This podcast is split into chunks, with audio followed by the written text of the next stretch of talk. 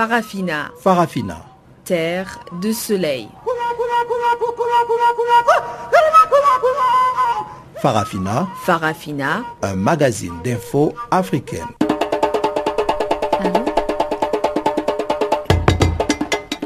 Présentation Pamela Kumba. Bonjour à tous et bienvenue à cette nouvelle édition de Farafina. La mise en onde de ce magazine des actualités est assurée par Teboro Musueo et voici les titres.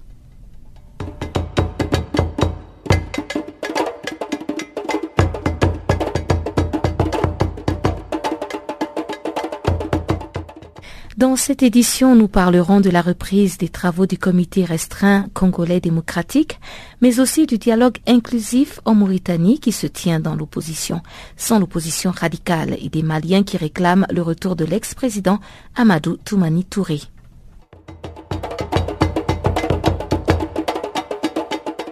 Voilà donc pour les grandes articulations du jour et comme d'habitude, le bulletin des informations de Guillaume Cabissoso démarre ce magazine et on se retrouve tout de suite après.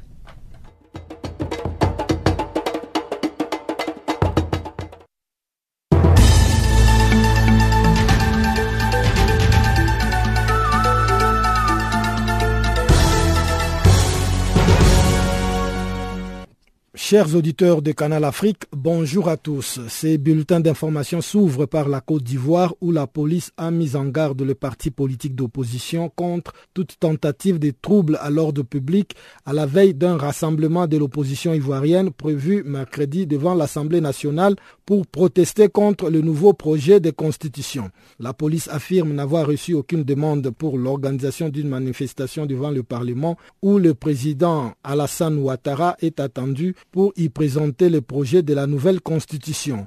Mais le Front populaire ivoirien rejette cette explication alors que son président Pascal Afingwesom affirme avoir informé le ministère de l'Intérieur et la préfecture de police par courrier sans toutefois avoir reçu des notifications faisant étant de l'interdiction. De son côté, le parti leader de Mamadou Koulibaly maintient aussi les rassemblements et appelle tous les militants de l'opposition à se rendre ce mercredi devant le Parlement ivoirien. Au Maroc, arrestation d'un groupe de dix femmes djihadistes qui s'est préparé à commettre des attentats suicides dans plusieurs villes du pays. Selon un communiqué du ministère de l'Intérieur, ces dix femmes sont suspectées d'avoir essayé de se procurer des produits chimiques généralement utilisés dans la fabrication des ceintures explosives. Il s'agit là du premier commando des femmes arrêtées dans ce pays. Le communiqué du ministère marocain de l'Intérieur ajoute que ces femmes avaient tissé des liens étroits avec plusieurs terroristes marocains également affiliés à l'État islamique et basés à la frontière syro-irakienne. Pour le ministère de l'Intérieur, cela ne fait aucun doute. Cette cellule de démantelée se chargeait du recrutement et de l'entraînement des femmes pour l'État islamique. Leur champ d'action se situerait dans plusieurs localités du royaume, à Kenitra, Sidi, Slimane, Salé ou encore Tanger. Souvent considérées très en pointe en matière de lutte antiterroriste, les autorités marocaines multiplient depuis plusieurs mois les coups de filet aussi bien dans le démantèlement des cellules liées à l'État islamique que dans l'arrestation des recruteurs présumés pour le compte du groupe islamique. En République démocratique du Congo, le bureau du procureur de la Cour pénale internationale a déclaré détenir des informations sur les tueries de Beni au nord Kivu. La veille, le président de la société civile de Beni, Gilbert Kambale, avait réclamé l'ouverture d'une enquête dans ces territoires victimes de massacres de civils ayant déjà causé la mort d'au moins 1200 personnes depuis octobre 2014. Face à cette requête, Margot Tedesco, la responsable de la sensibilisation au bureau extérieur de la haie, a indiqué que son bureau possède des informations qui sont pour le moment analysées de façon impartiale et indépendante et que, comme dans d'autres situations en République démocratique du Congo, la CPI n'hésitera pas à prendre des actions judiciaires à l'endroit des auteurs de ces crimes.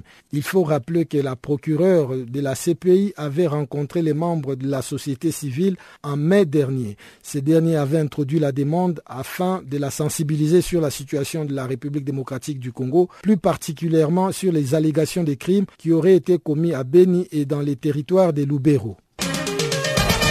Au Mali, un casque bleu de l'ONU a été tué et cinq autres gravement blessés lundi à Aguelok, près de la frontière algérienne. L'attaque s'est déroulée vers 14 heures sur le camp de l'aménagement. À la suite des tirs des mortiers, deux véhicules d'intervention ont été envoyés pour identifier l'origine des tirs. Mais sur la route, les véhicules ont heurté un engin dont l'explosion a entraîné la mort d'un casque bleu.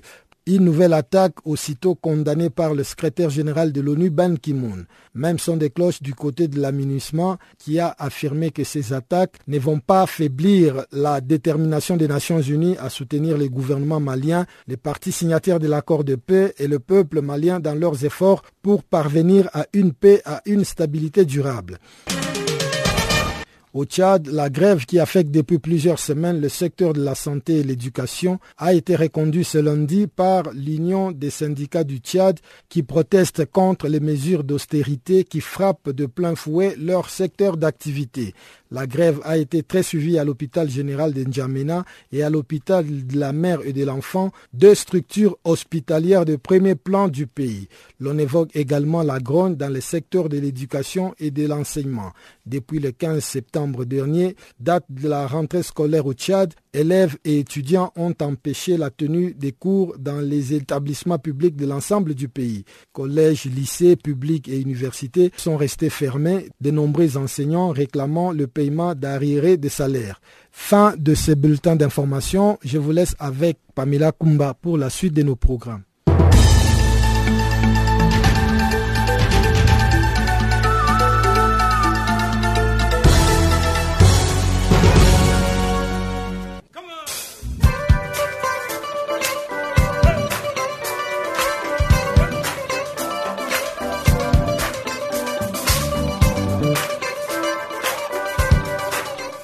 Farafina, votre rendez-vous hebdomadaire sur Channel Africa, la radio panafricaine. Farafina, votre programme des actualités en langue française sur Channel Africa.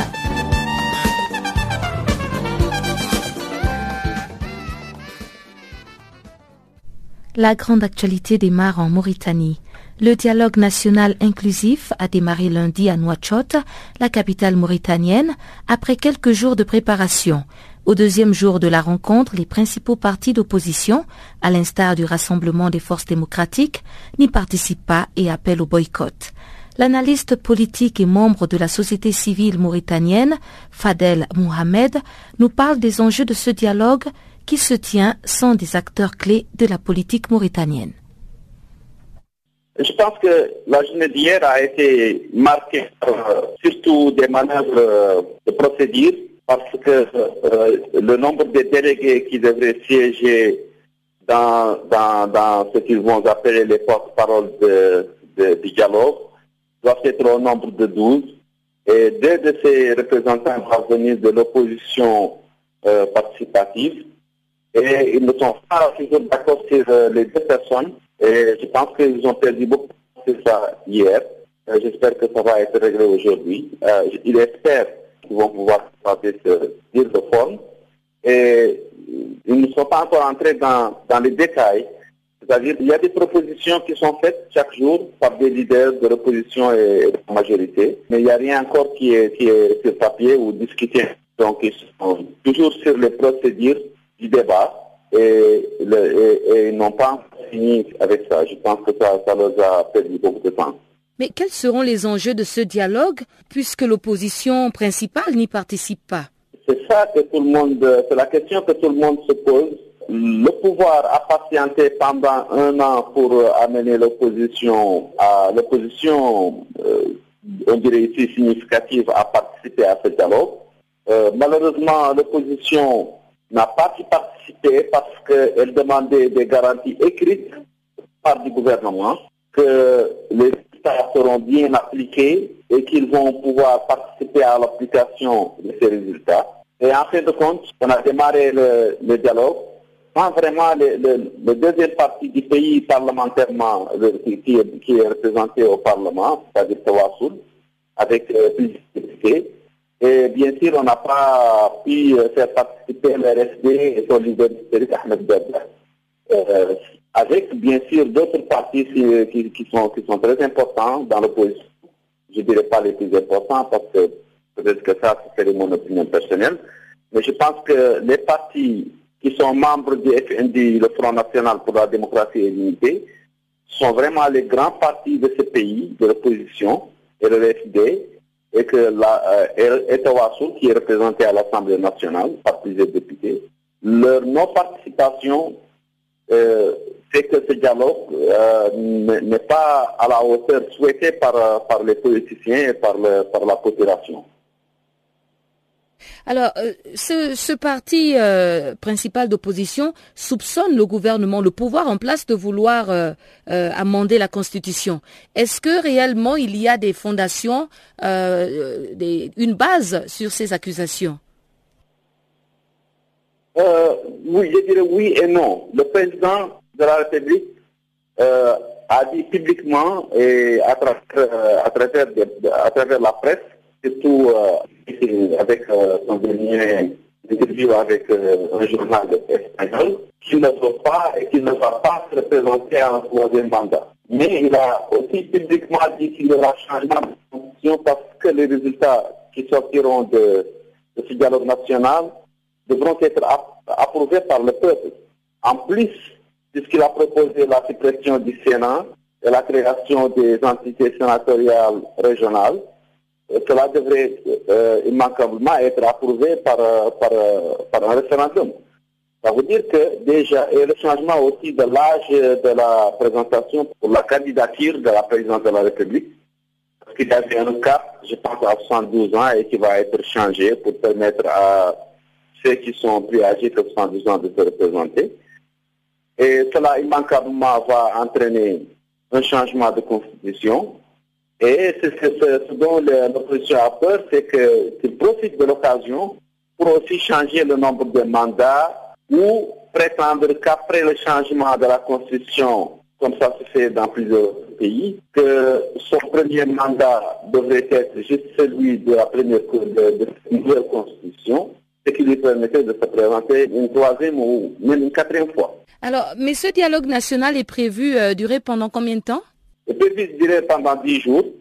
Euh, je ne sais pas s'ils ont, s'ils considèrent que ces trois jours d'ouverture et de, et de, préparation préliminaire seront comptés dans ces dix jours de dialogue national ou s'ils vont commencer après avoir fini avec les procédures et la création des comités qui devront discuter des questions nationales.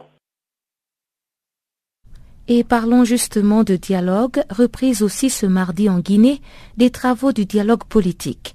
Ces assises qui se tiennent à Conakry, la capitale, avaient été suspendues vendredi dernier suite à certaines divergences.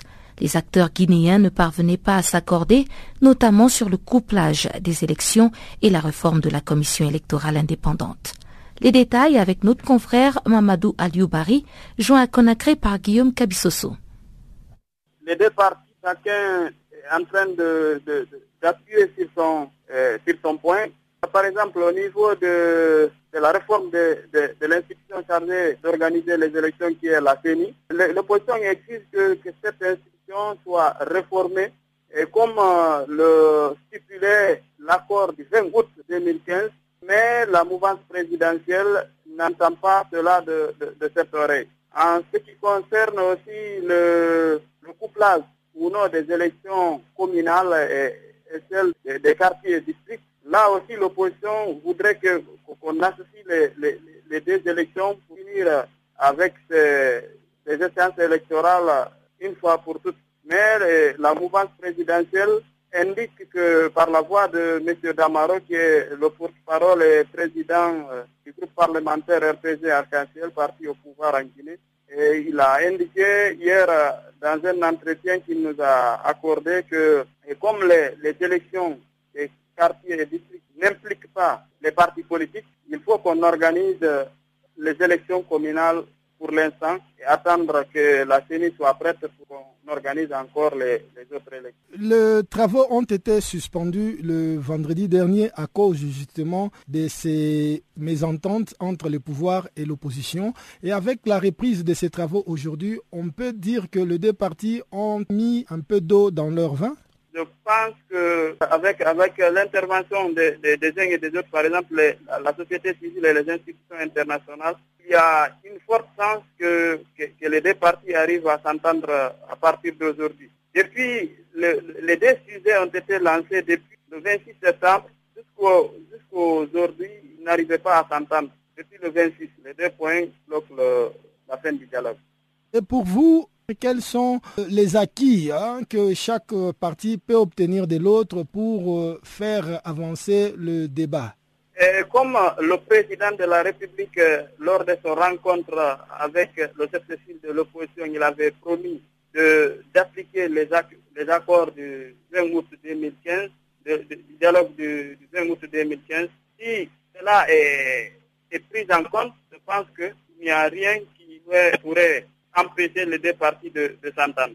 Et qu'en est-il de la baisse de prix du carburant et d'autres conditions que l'opposition et la société civile avaient posées? Est-ce que ces conditions ont été résolues? Ils ont pu obtenir gain de cause par rapport à ces exigences-là?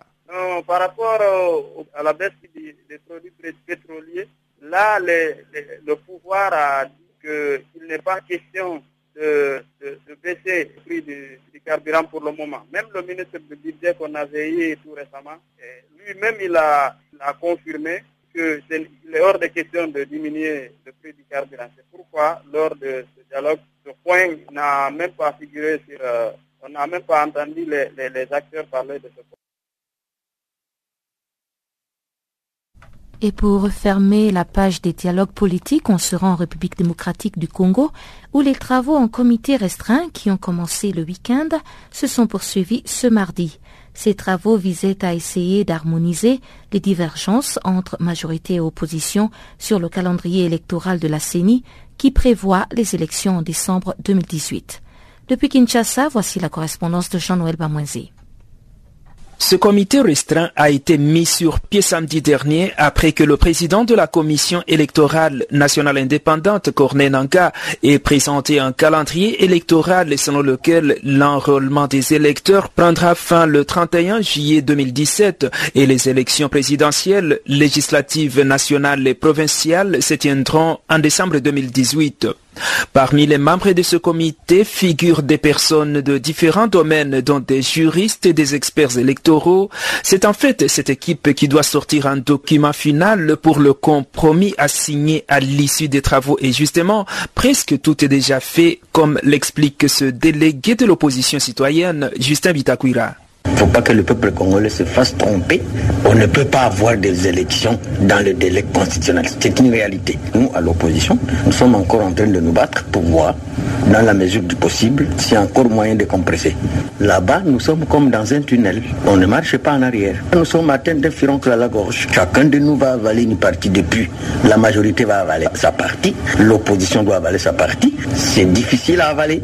C'est amer mais il faut l'avaler. Et j'informe au rassemblement, même à la 5 j'ai dit, 5 toi aussi tu avaleras une partie du puits.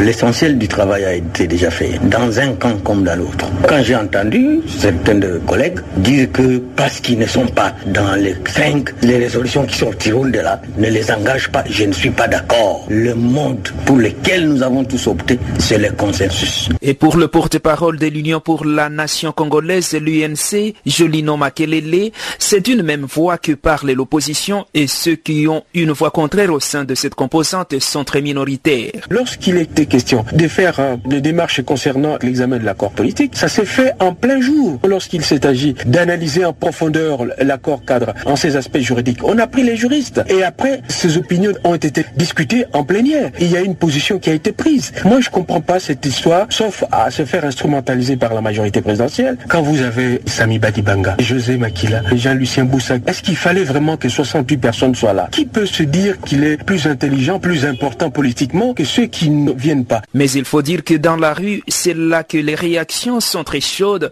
Certains habitants de Kinshasa ne veulent pas du tout entendre parler de fin 2018 pour la tenue des élections. 2018, c'est très loin. Le peuple a déjà beaucoup patienté. On doit passer au changement et que ce changement-là doit intervenir le plus tôt possible. Si la CENI part intentionnellement au-delà de ce qui est prévu, à ce moment-là, cela incite la population à appliquer l'article 64 qui doit tenir en échec ce groupe d'individus qui cherchent à se maintenir au pouvoir. Là, il y a un problème qui a été créé par un groupe d'individus en faisant de manœuvres pour ne pas organiser les élections. Et la Constitution le dit clairement. S'il y a un groupe d'individus qui veulent s'accrocher au pouvoir, il faut tenir ces gens-là en échec. Et c'est l'article 64 qui doit s'imposer pour ces gens-là. Ceux qui sont en train de dialoguer, ils doivent trouver un compromis, mais ils doivent respecter la Constitution. Une fois le travail d'harmonisation terminé, c'est là que sera alors convoquée la plénière que le bureau du facilitateur a renvoyée à une date ultérieure. Jean-Noël Bamoisé, Channel Africa, Kinshasa. Et puis, le président du Parti travailliste accuse Vital Kamere, président de l'UNC et co-modérateur du dialogue, de prendre certaines décisions de façon unilatérale, sans consulter toute la composante opposition. Steve Mbikayi s'insurge ainsi contre ce qu'il qualifie de gestion dictatoriale des opposants qui ont choisi de prendre part à ces assises. Il est au micro de Guillaume Cabissoso. Mais euh, malheureusement, il se comporte vraiment en grand dictateur. Euh, toutes les fois qu'il faut aller faire des négociations avec euh, la majorité, euh, on ne construit pas une délégation de la transparence, il n'y a pas de critères, il n'y a pas de consensus. Donc, il se permet d'appeler au téléphone un ami, un beau-frère. ils vont parler au nom de la composante sur notre mandat. Et après les compromis, nous allons apprendre le point de corps dans un point de presse tenu par le facilitateur. Il a fait lors de la différence sur la séquence des élections. Il vient de le faire encore maintenant. Alors nous pensons que euh, ce n'est pas normal. Nous ne sommes pas membres de son parti politique. Et même quand on est membre, on est consulté. Et là, il fait tout euh, en solo. Euh, il se croit le tout-puissant. Euh, et c'est lui qui a le pouvoir de tout faire. Pour être dans, dans, dans toutes les délégations, il faut être quelqu'un qui l'accompagne dans ses ambitions de ce qu'il veut devenir dans la transition. Alors nous disons non. nous demandons de corriger toute façon de faire au risque de voir euh, la, composante euh, éclater. Quoi. Et puis nous pensons que tout ce qu'il va faire là-bas, il est fait au nom de son parti politique, hein, pas à notre nom, à nous tous. Et nous sommes en droit. D'ailleurs, nous sommes en train aussi de, de, réunir nos, arguments pour intégrer dans l'accord qu'on devra signer avec la majorité. Voilà la situation. Oui, M. Steve Mbikaï, euh, vous prenez part à ces dialogues pour le compte de votre parti, mais vous êtes sorti finalement de votre mutisme à quelques jours, si on peut le dire, de la clôture euh, de ces dialogues. Qu'avez-vous attendu pour euh, aujourd'hui seulement porter votre voix plus haut? Oui, il faut dire d'abord que je représente une plateforme qu'on appelle Nouvelle Classe Politique et Sociale, qui est un groupement des nationalistes que je représente au dialogue il faut privilégier d'abord euh, un débat interne. Je me fais plein à l'interne et je croyais bien que monsieur allait changer. Mais quand je me suis rendu compte qu'il n'y a pas du, tout de changement et qu'il continue avec le même comportement, c'est croyant déjà arrivé, euh, on a des allures d'un chef de gouvernement, mais moi j'ai pensé que euh, ne pouvait pas laisser les choses aussi pourrir, mieux vaut que jamais. Et qu'avez-vous comme parade à ces genres d'agissements alors que les travaux vont être bientôt clôturés avec la signature de cet accord politique? Bien sûr, c'est pourquoi c'était plus important donner notre, notre voix par rapport au contenu de cet accord. Euh, l'accord est une négociation, c'était pour dire à l'opinion que quand il nous verra, nous, en plénière, contredire les choses que lui aura faites avec ce confident, que l'opinion ne soit pas, ne soit pas étonnée. Ce n'est pas tard parce que l'accord n'est pas encore signé. Donc nous devions, euh, n'est-ce pas, alerter l'opinion pour que parce que nous avons aussi des points de vue euh, tout à fait différents euh, de siens que nous pourrons intégrer dans l'accord. Et finalement, comment fonctionne la représentation de l'opposition à ces dialogues si ce n'est pas Kamere qui prend toutes les initiatives? Comment ça se présente exactement? Normalement, nous avons la plénière de la composante. Par exemple, quand il a s'agit de, de, critiquer le projet d'accord donné par le facilitateur. On s'est retrouvé en plénière. Bon, on a fait des amendements, on a adopté euh, euh, des, idées par consensus.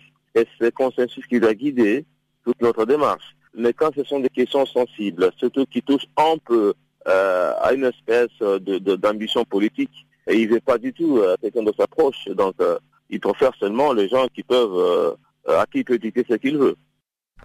Le retour d'Amadou Toumani Touré serait-il un facteur clé pour la réconciliation nationale et la paix au Mali?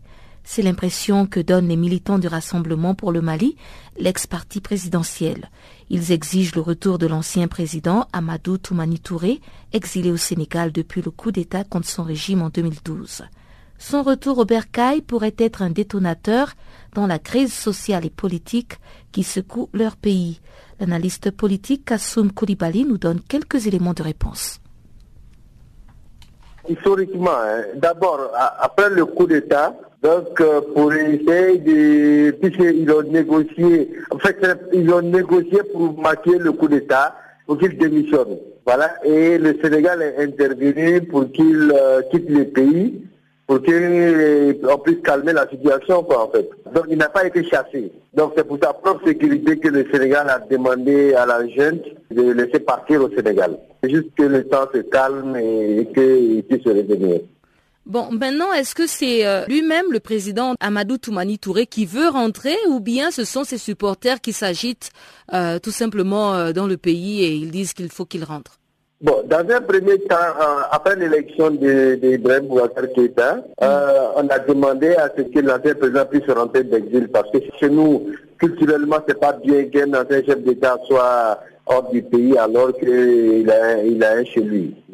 Alors donc, euh, mais le président à l'époque avait dit que s'il rentrait, lui ne pouvait pas garantir sa sécurité. Voilà, donc dans ce cas, ben écoutez, il ne pouvait pas venir. Bon, lorsque le président actuel dit qu'il ne peut pas garantir sa sécurité, donc il est resté, il est resté là-bas. Mais entre-temps, on avait ouvert une procédure euh, pour haute trahison contre lui. Et euh, la haute cour de justice a été installée. La commission des, députés qui, qui, devait faire la, euh, la, première enquête pour livrer le rapport n'a pas rendu le rapport dès maintenant, jusqu'à présent. Et ça fait combien de temps que cette commission a été créée?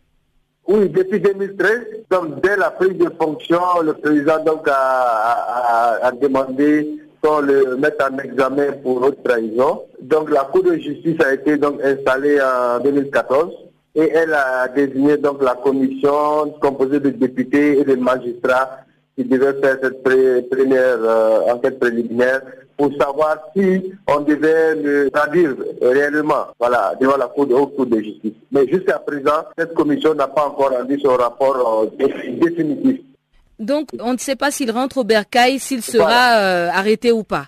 Voilà, voilà, voilà. Donc s'il rentre au bercail aujourd'hui, euh, on ne sait pas qu'est-ce que la commission a décidé, s'ils vont l'interpeller. Logiquement, vis-à-vis de la loi aujourd'hui, il n'est pas inculpé. Donc il peut rentrer logiquement. Mais est-ce que lui-même, euh, Amadou Toumani Touré, s'est prononcé personnellement sur cette affaire depuis le Sénégal, que ce soit par ah. voie euh, diplomatique ou bien peut-être sur point de presse ou bien même sur les réseaux sociaux?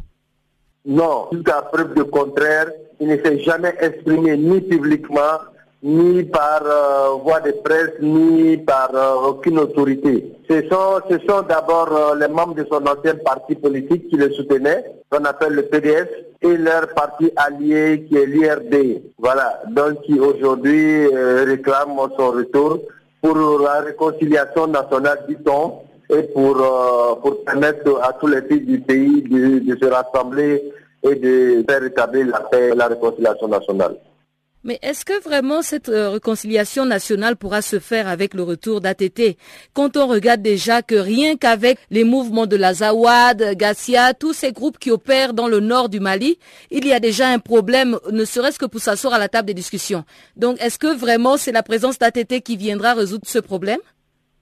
Bon, apparemment, je ne crois que c'est sa présence personnelle qui va faire que les groupes armés vont s'accorder avec le gouvernement. Mais on estime que, étant un général de l'armée malienne, et qui est pu gérer le pays et qui connaît beaucoup dans l'histoire de la rébellion, il pourrait donc apporter sa contribution donc à la réflexion, à la négociation, pour qu'on puisse mettre en œuvre l'accord de paix et de projets de réconciliation. Il faut, il faut rappeler que l'accord a été signé le, 15 mai et le 20 juin 2015 et qu'aujourd'hui, il n'y a pas beaucoup d'avancées. Les communautés elles-mêmes au nord ne s'entendent pas. On devait mettre en place les autorités intérimaires qui n'arrivent pas à se mettre en place.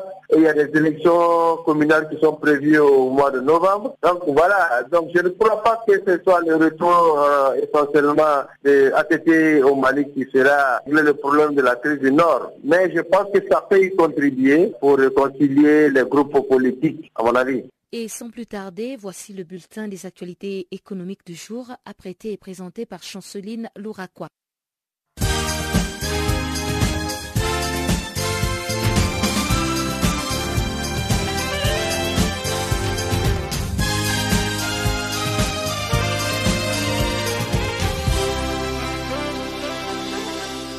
Amis auditeurs de Channel Africa, bonjour. Ce bulletin commence avec la clôture ce mardi 4 octobre 2016 en Côte d'Ivoire de la troisième édition du Salon de l'emploi, des carrières et des opportunités Walk in Planet à Abidjan.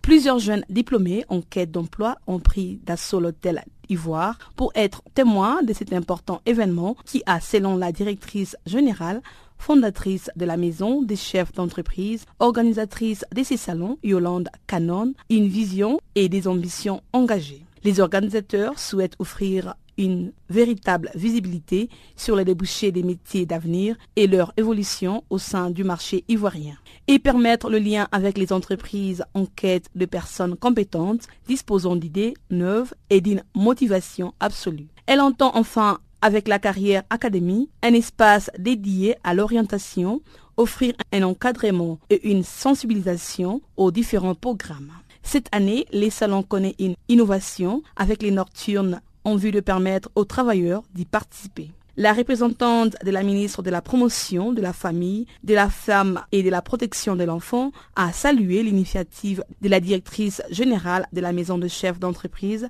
Yolande Cannon, qui s'inscrit selon elle dans la droite ligne du ministère. Au nom du ministre de l'Emploi et de la Protection sociale, parrain de cette cérémonie, Joël Anziane Kwaku a affirmé qu'en plus du chômage et de l'emploi précaire, l'on note une absence de protection sociale pour le plus grand nombre des Ivoiriens. Ces derniers a rappelé que des initiatives sont menées tant au plan institutionnel que stratégique par les gouvernements ivoiriens et ses partenaires en vue d'infléchir la courbe du chômage des populations afin de leur permettre d'accéder à un emploi décent, productif, en vue de voir ainsi leur existence s'améliorer. Restons toujours en Côte d'Ivoire. Pays a été désigné le lundi à l'unanimité et par acclamation à Istanbul, en Turquie, pour abriter les congrès mondiaux de l'Union postale universelle en 2020. C'est une annonce faite par les ministres de l'économie, numérique et de la poste Bruno Ndabagné, connaît via son réseau social. En collaboration avec l'Association de maires du Sénégal, l'Institut mondial pour la croissance verte a organisé le lundi un atelier régional sur les directives pour le développement des villes secondaires vertes au Sénégal. Cette rencontre a été présidée par le ministre de l'Environnement et du Développement durable, Abdoulaye Baldé avec comme but de développer une nouvelle approche écosystémique basée sur le dialogue et la concertation avec l'ensemble des acteurs pour la promotion des villes secondaires du Sénégal. En outre, le projet va prendre en compte des préoccupations environnementales et énergétiques afin de transformer les défis urbains en opportunités et aussi de proposer des directives pour développer des villes compactes, résilientes et sobres en carbone et qui consomment moins d'espace, moins d'énergie, moins d'eau, moins de ressources naturelles en produisant moins de déchets. Au Congo-Brazzaville, les projets de loi des finances adoptés récemment par les conseils des ministres prévoient des recettes budgétaires de 1 milliard 680 millions de francs CFA en 2017, soit 2,56 milliards d'euros. Le gouvernement congolais a rapporté le lundi que les ressources de cette année atteignent 1 milliard 817 millions de francs CFA. D'après les gouvernements, ces chiffres sont encore en deçà des prévisions amendées. Partant de ces projets de loi, c'est soit une baisse de 27% par rapport aux 2 milliards 333 millions de francs CFA qui sont inscrits dans la loi des finances initiales pour l'année 2016. Notons que ces nombres avaient déjà été revus à la baisse à 2 milliards 121 millions de francs CFA en mi-juin dernier. Et dans la loi des finances rectificative, ces montants avaient déjà été ramenés à des milliards 396 millions de francs CFA. C'est avec un objectif qui ne semblait pas avoir été tenu puisque l'exécutif congolais parlait désormais des charges de 2 milliards 454 millions de francs CFA en 2016. La production pétrolière est elle aussi attendue à la baisse à 93,5 millions de barils de pétrole en 2017 contre un objectif de 94,125 millions de barils qui était encore visé pour 2016 dans les budgets rectificatifs de mi-juin. Ainsi, les charges budgétaires prévisionnelles s'établissent à des milliards 107 millions de francs CFA, bien en dessous des 2 milliards 608 millions de francs CFA prévus l'an dernier.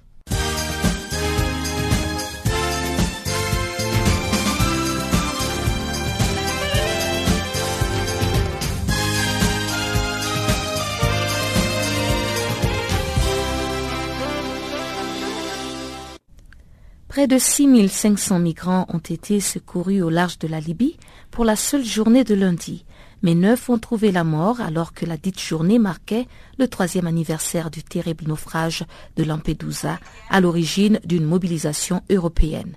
Guillaume Cabissoso a suivi pour nous ce dossier. Les migrants étaient entassés à bord de 39 embarcations, essentiellement des canaux pneumatiques, mais aussi cinq bateaux de pêche avec plusieurs centaines de personnes à bord et deux radeaux récupérés au large de Tripoli. Des navires militaires italiens et européens, ainsi que plusieurs bateaux humanitaires ont participé au sauvetage. Dès avant l'aube, plusieurs de ces navires privés ont été appelés au secours de 720 migrants, dont 198 mineurs voyageant presque tout seuls, serrés sur les ponts et dans la cale d'un bateau de pêche de 15 à 20 mètres de long. Beaucoup de personnes ont souffert de brûlures dues au carburant dont les effets sont redoutables sur la peau quand il est mêlé à l'eau de mer. Une évacuation médicale a été nécessaire pour deux femmes et un enfant de 8 ans grièvement brûlés, mais l'une de deux femmes enceintes est décédée avant l'arrivée de l'hélicoptère, a rapporté Médecins sans frontières. Les gardes-côtes n'ont donné aucune précision sur les huit autres décès mais les dangers de ces embarcations surchargées sont tels que quelques heures de navigation peuvent être fatales. Un responsable de garde-côte libyen a indiqué pour sa part que deux enfants et neuf femmes ont péri lundi lorsqu'une petite embarcation avec à son bord des migrants à destination de l'Italie a chaviré au large des côtes libyennes. Cette année, plus que le précédent, le départ des migrants depuis la Libye se font par vagues successives avec une concentration d'opérations lorsque la mer est calme. Le 30 août dernier, les gardes-côtes italiens avaient ainsi compté 6500 migrants secourus en une journée. Cette intense activité en mer, après plusieurs semaines de calme relatif, coïncide avec l'anniversaire du naufrage de Lampedusa quand, le 3 octobre 2013, une embarcation avait pris feu et coulé tout près des lignes italiennes faisant 366 morts. Les images des cercueils alignés avaient poussé l'Italie à lancer la vaste opération de secours Mar Nostrum qui a cédé la place un an plus tard à un dispositif européen étoffé peu à peu et auquel s'ajoutent désormais les navires humanitaires privés. Ces efforts n'ont cependant pas pu empêcher la mer Méditerranée d'engloutir depuis plus de 11 400 migrants selon le Haut Commissariat aux réfugiés. En mars 2015, l'Italie a adopté une loi faisant du 3 octobre la journée nationale de la mémoire et de l'accueil en hommage à ces migrants décédés. Depuis ces naufrages, l'Italie a vu arriver sur son sol plus de 467 000 migrants, dont 132 000 cette année. Si les Syriens ont représenté jusqu'à un tiers de ces migrants, les nouveaux arrivants viennent de l'Afrique subsaharienne. À partir du printemps 2015, le flux des Syriens s'est en effet déplacé vers la route balkanique avant d'être stoppé par l'accord signé en mars entre la Turquie et l'Union européenne. Lundi, le président turc Recep Tayyip Erdogan a cependant reproché à l'Union européenne de tarder à verser les 3 milliards d'euros prévus. Parallèlement, l'Union européenne a annoncé être parvenue à un arrangement avec l'Afghanistan pour faciliter les retours des Afghans déboutés du droit d'asile. L'Italie, dont les centres d'accueil sont débordés, souhaite voir ces accords se multiplier, mais répète qu'il est impossible de faire les tris en pleine mer. Rentrée scolaire au Niger, c'était la reprise des classes euh, ce mardi pour les élèves du primaire et du collège.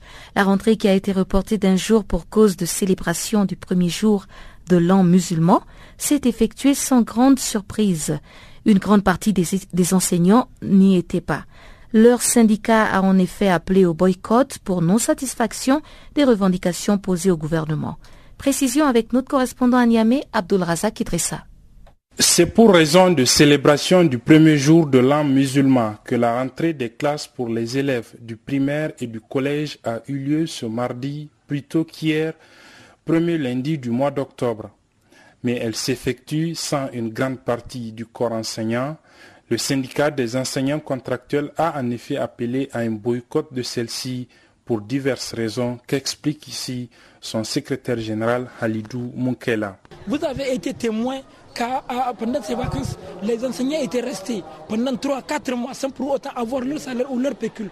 Vous avez été témoin que pendant ces vacances, le ministère avait voulu euh, euh, euh, utiliser ces vacances-là pour sortir des mesures impopulaires, notamment l'arrêté qui transfère la, gestion des enseignants contractuels au niveau des collectivités, l'arrêté, en tout cas, ou la décision de vouloir ramener les, conseillers et inspecteurs à la retraite pour venir encadrer déjà ceux qui sont sur le terrain, la question qui concerne le le redéploiement de tout ce que nous avons comme agents au niveau des, bureaux dans les différentes écoles pour reprendre la craie. Et vous avez été témoin, en tout cas, de la suspension des indemnités et autres avantages liés à la fonction que nous sommes en train d'exercer par le ministère des Finances. Nous ne sommes pas prêts à venir aujourd'hui témoigner d'une rentrée politique. Nous préférons prendre nos responsabilités et cette responsabilité, c'est de boycotter la rentrée. Sans se référer à cet appel au boycott, le ministre des Enseignements primaires a, dans un message radio-télévisé, plutôt évoqué les efforts du gouvernement pour rendre l'école publique plus performante. Pour rendre effective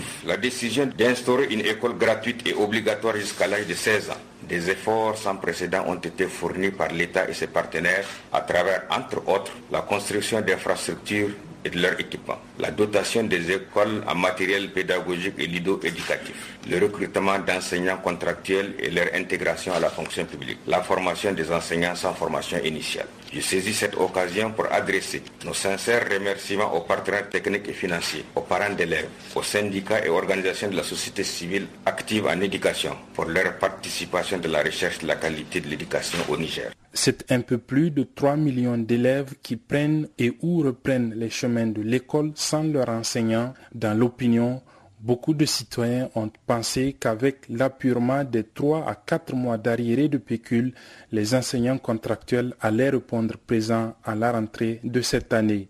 Abdullah Razak Idrissa à Niamey pour Channel Africa. Et au Cameroun, la corruption dans les métiers de la foresterie est un sérieux handicap pour les petits exploitants, ainsi que le problème des concessions. Ce sont des thèmes qui étaient abordés au cours d'un atelier à Yaoundé. Marie-Lise Awana Chenche, enseignante de foresterie et d'agroforesterie à l'université de Cham du Cameroun, nous en parle. Je suis ici en double qualité. D'abord en ma qualité d'expert ayant fait une étude sur les semences forestières et l'amélioration des arbres et la contribution de ce domaine-là, c'est-à-dire des semences et de l'amélioration des arbres à la gestion forestière. Et en plus, je viens également à ma qualité du membre du conseil d'administration du Forum forestier africain. La corruption dans le secteur forestier, comme dans tous les autres secteurs de production, est liée à l'absence d'un cadre réglementaire incitatif qui amène dans les gens, qui, amènerait les gens à pouvoir faire normalement leur travail et être satisfaits de leur travail. Moi, je, pense que c'est surtout ça. Aussi, dans le secteur forestier, globalement, euh, les acteurs de l'administration forestière qui, qui travaillent au quotidien euh, pour mettre euh, ces secteurs généralement ne sont pas bien payés. Et parce qu'ils ont le pouvoir de décision, ils exploitent ça pour pouvoir se faire un peu plus d'argent.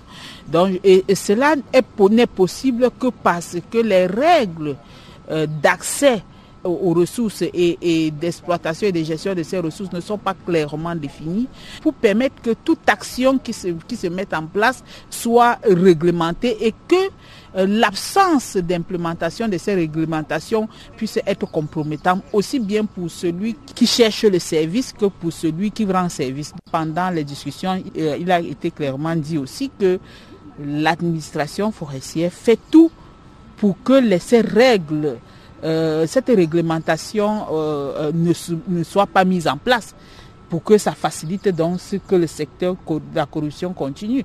Parce que si, par exemple, vous passez à la certification, les règles deviennent plus claires, tant que vous n'avez pas respecté ces règles, vous n'avez pas accès au marché officiel, obligatoirement, vous vous réglementez, vous vous accommodez.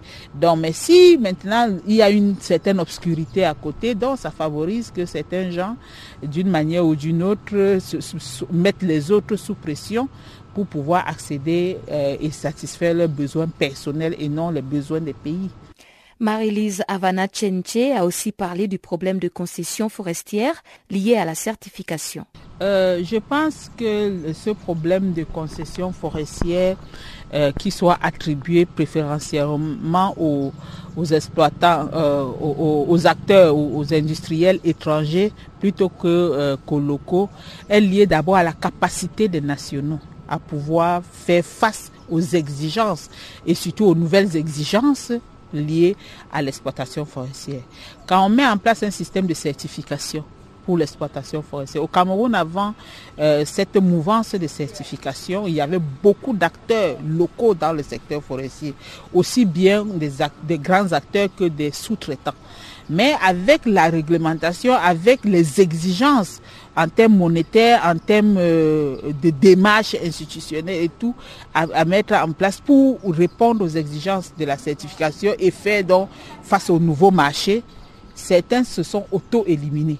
L'économie verte était aussi mise en exergue dans son intervention. Écoutez son approche d'une économie verte qui peut bénéficier aux petits exploitants moi, j'ai une notion un peu plus large de l'économie verte. Je pense que l'économie verte ne veut pas nécessairement dire une économie euh, bon, basée sur des pratiques propres. Je veux dire, ne veut pas exclusivement dire ça, c'est ça aussi. Mais je pense que l'économie verte aussi, c'est la capacité, comme a dit certains intervenants, de, à chaque un membre, à chaque maillon de la société, de pouvoir exploiter les ressources naturelles, les vendre pour se faire de l'argent. C'est à ce niveau que je pense que la, plus basse couche de la société peut profiter de l'économie verte. Les produits forestiers non ligneux dont on parle, qui sont exploités. Si on met en place un système plus transparent de commercialisation qui permet aux petits producteurs de pouvoir accéder au marché aussi bien local, régional qu'international, il en tire profit et il bénéficie de l'économie verte. Je pense également que euh, les systèmes euh, de, euh, de, de, certification, par exemple, qu'on met en place pour s'assurer que la gestion de ces ressources se fait de manière transparente, est également un système pour permettre aux communautés de bénéficier. Et plus mieux encore, avec le protocole de Nagoya, qui veut que toutes ressources qui soient exploitées dans une région et que les communautés qui sont, qui sont les détenteurs et les protecteurs de cette ressource soient récompensées, c'est également un moyen pour eux de bénéficier de l'économie verte. Donc je pense qu'il y a plusieurs procédures, mais surtout il faut élargir la définition de l'économie verte pour qu'elle ne soit pas seulement liée au processus industriel. Mais tu vas où comme ça? Channel Africa. Channel Africa. Channel Africa, la voix de la Renaissance africaine. Retrouve-nous sur www.channelafrica.co.za.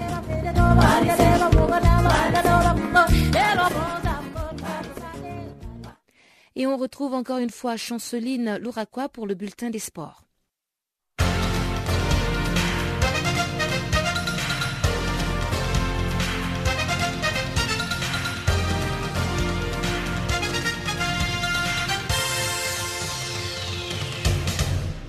Bonjour, nous ouvrons ce bulletin des sports au Togo avec une rencontre ce mardi 4 octobre 2016 face à l'Ouganda au stade de Kegwe à Lomé. C'est un match de préparation pour la Coupe d'Afrique des Nations 2017 et le second match de préparation est prévu le dimanche 9 octobre prochain face au Mozambique. Pour ce faire, le sélectionneur Claude Leroy a fait appel le lundi à l'attaquant Razak Boukari ces derniers étaient restés deux ans sans jouer à cause de blessures et est formé par Châteauroux. Pour rappel, l'attaquant Razak Boukari a déjà joué cinq matchs avec les Berrichons et il a inscrit deux buts dans le championnat national troisième division française. À noter que la dernière apparition des Razak Boukari avec les maillons de la sélection togolaise remonte au 10 juin 2012, défaite de but à zéro face à la République démocratique du Congo au stade des Martyrs à Kinshasa. Au Cameroun, c'est ce mardi que le capitaine Rigobert Song sera évacué vers la France pour les soins médicaux. Victime d'un AVC, les footballeurs camerounais Rigobert Song réagit positivement. D'après les directeurs de l'hôpital central de Yaoundé, les docteurs Louis Jos Bitang à Matok, où l'ancien défenseur reçoit des soins intensifs, l'évacuation sanitaire du footballeur camerounais pourrait intervenir en ce jour, les temps de boucler les formalités irrélatives. La situation de Rigobert Song est jugée stationnaire par les spécialistes. Les cas du football exceptionnel tient en haleine le public camerounais.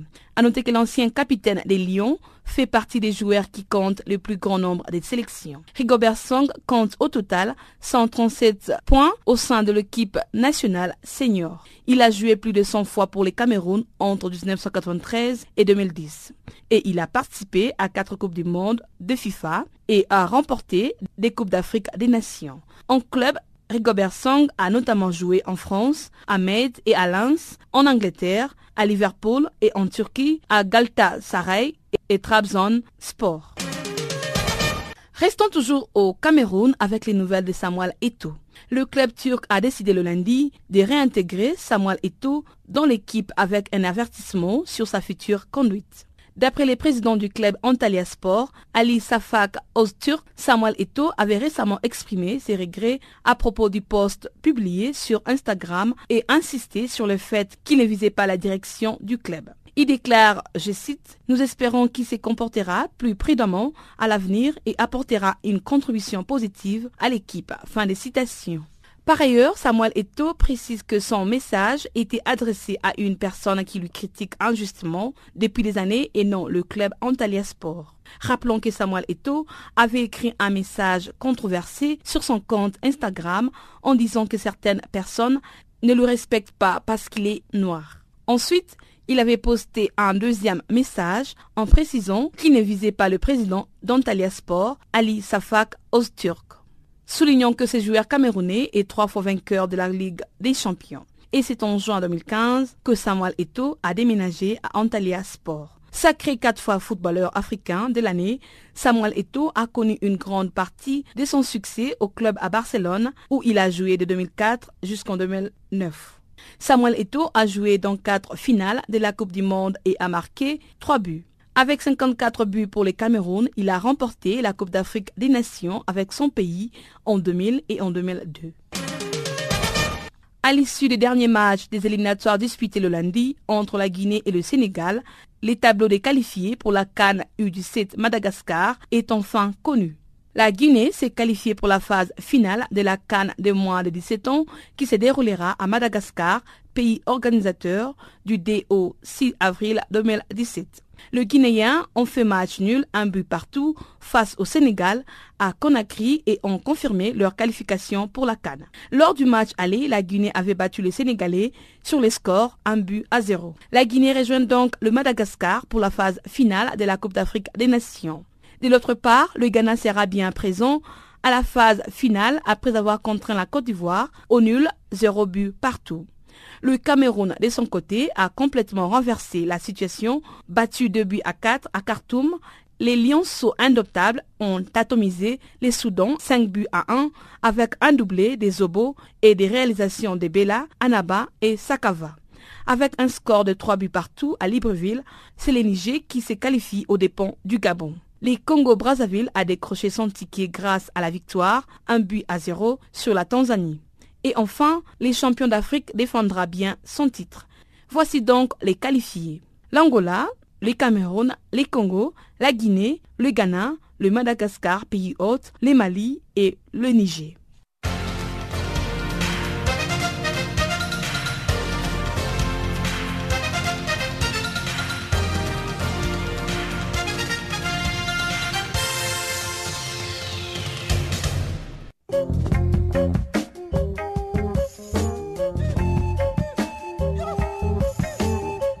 Chers auditeurs, nous sommes donc arrivés à la fin de cette édition de Farafina.